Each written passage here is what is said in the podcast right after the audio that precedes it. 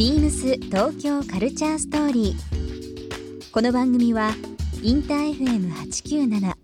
レディオネオ FM 心の三極ネットでお届けするトークプログラムです。案内役はビームスコミュニケーションディレクターの土井博志。今週のゲストは熊谷隆ですスタイリストでクリエイティブディレクターの熊谷隆さんファッションクラフト飲食植栽など多岐にわたるお仕事についてさまざまなお話を伺います。そして今週熊谷さんへプレゼントしたトラベルピローをリスナー1名様にもプレゼント。詳しくはビームス東京カルチャーストーリーの番組ホームページをご覧ください。応募に必要なキーワードは番組最後に発表します。BEAMS BEAMS TOKYO Culture Story Beams Tokyo Culture Story This program is brought to you by Beams Beams ありとあらゆるものをミックスして自分たちらしく楽しむそれぞれの時代を生きる若者たちが形作る東京のカルチャービームス東京カルチャーストーリー。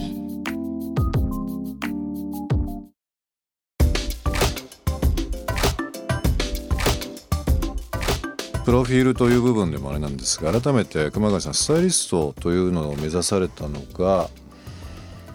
もう何年前ですか？24の時かな。うん、うん、2419945年ですか？そうです。今49なんで、そうですよね、はい、ですよね。49なんで242525年前ですね、はい。僕今でも覚えてますけど20年前に当時周りはアメリカアメリカって言ってる中でアメリカの情報とかアメリカのこういうとこ面白いよって言ってる時にもうずいぶん前の話ですけど熊谷さんあのフランスに住まれててで初めていろいろお話しさせていただく時に土井寺アメリカもいいけどパリは面白いぞというようなのをですね二十何年前に言われたんですよ。なんかすごく衝撃でヨーロッパに対する憧れはもちろんあったんですけど旅行で行ったりとかもあったんですが、はい、なんかいろいろ見てもやっぱりパリは男の街でもあるぞっていうのを熊谷さんに言われた時に。そうですね。いろんなあの民族、うん、国の人たちが混ざって住んでるんで、うん、なんかねそのいろんな国の文化が混ざってるところが洋服の世界にもすごい影響される影響される、うん、今でもどうですか？住まれてたそのパリですよね？はいパリです。ね、はい、たまに行かれたりも行ってその昔住んでたマンションの玄関行ったりとか、うん、まあ行くんですけどやっぱり変わらない街っていうか、うん、パリは、あんまり何も変わってないんだなっていうのを感じますね。住宅街行くと、住宅街行くと、まあでも本当渡航先仕事プライベートも非常に多いと思いますけども、うん、スタイリストとしてお仕事されるようになってあとはそのさっきも話しましたけどカメラマンとしても、はい、僕も仕事あの両方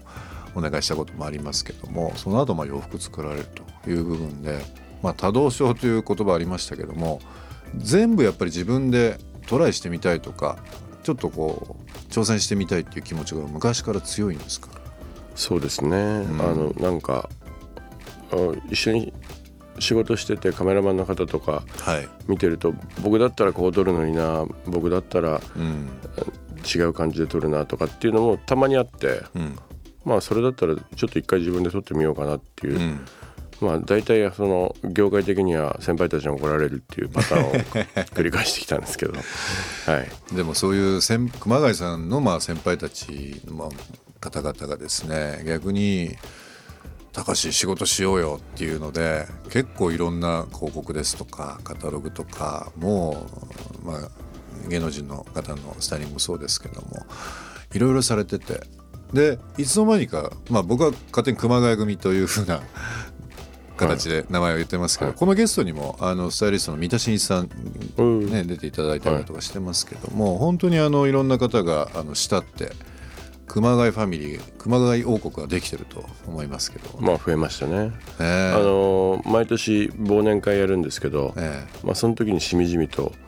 こんなにいるんだっていう。一回そのアシスタントのアシスタントっていう孫ですよ、ね、孫弟子たちを呼んだ時に何人かな。780人になったんですよ。780人ですか、はい、伊豆かな、はあ、スタイリストのあの正君が幹事してくれてやったんですけど、うん、とんでもなかったですねどうですか？そのお親親としてか大ボスとしてはどうですか？なんかねそのうちから出てた子たち使って何か新しいビジネスできたら面白いですねなんかね。そうですよね、はい、だってあのまあ熊谷さん自身もそういういろんなものをディレクションされてますしお弟子さんだった方々もまあひとえにスタイリストだけじゃないですもんね。そうです。みんな本当に活躍してますね。ですよね。雑誌やってたりミュージシャンの方のスタイリングやってたり、ね、ディレクションの仕事もやってる子も多いし、ね、されてる方多いですからね、うん、だからまあ本当にリスナーの方もあのふとこう気づいて見たものっていうのはおそらくですけど割とその熊谷さんが関わられてる仕事またやそのお弟子さんとかねその下にもお孫さんっていうのも変ですけど孫世代のそのスタイリストカメラマンの人が活躍されてるものをご覧になられるかもしれませんけども。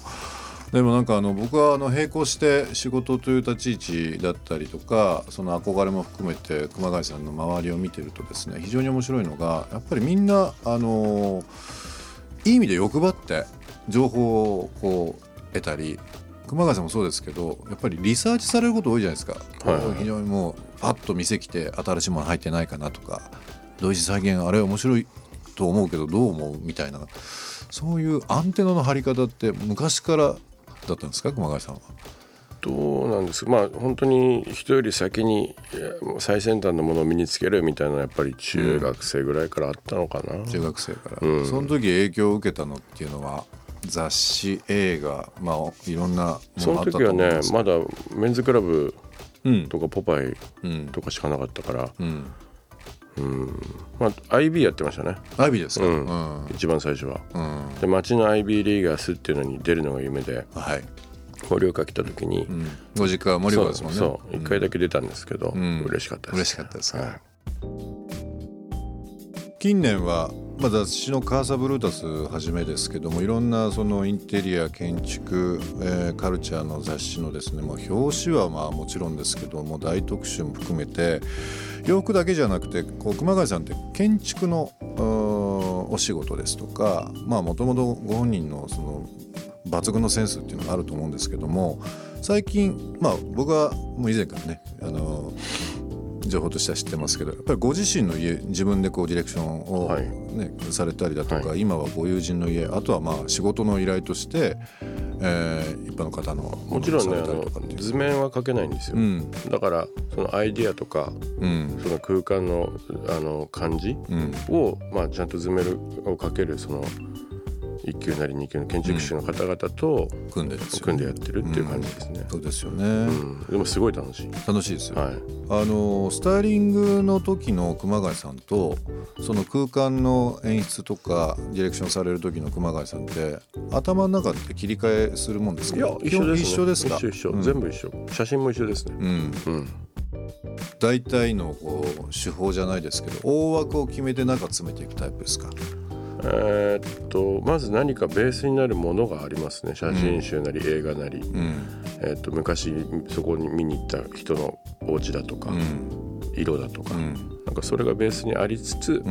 そこからちょっとイメージを広げていくっていう感じですかね。共通する部分はそうだと思うんですけど、例えばちょっと違うってなると、スタイリングと、えー、そういう建築ディレクションっていうのはどういう頭の切り替えがあったりしますかね？でもね我が家も、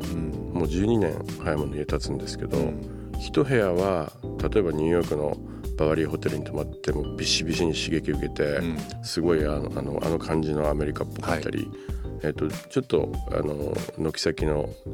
六角形の部屋があるんですけど、うん、そこはもう完全にジョージア・オキーフのお家に、ね。うん、系統してた時だったんでそうなっちゃうなってたりとか、まあ、ファッションもそうだけどその建築の好みも2年から4年周期に変わるのかな？多分。うん。熊谷さんもまあはいはいもう12年ですか？最初の12年ですね多分。12年だ、はい、多分12年前の写真と今ってやっぱり全く違うもう。ガラッと変えますよね、はい、別の家みたいですね。だからもう一軒建つぐらいないあの改装費かかっちゃってるかかっちゃってる。はい、はい、ビームス東京カルチャーストーリー。ゲスト熊谷隆さんにプレゼントしたトラベルピローをリスナー1名様にもプレゼント。応募に必要なキーワード「ファスティング」を記載して番組メールアドレス beams897 アットマークインター FM.jp までご応募ください。詳しくは番組ホームページまで。beams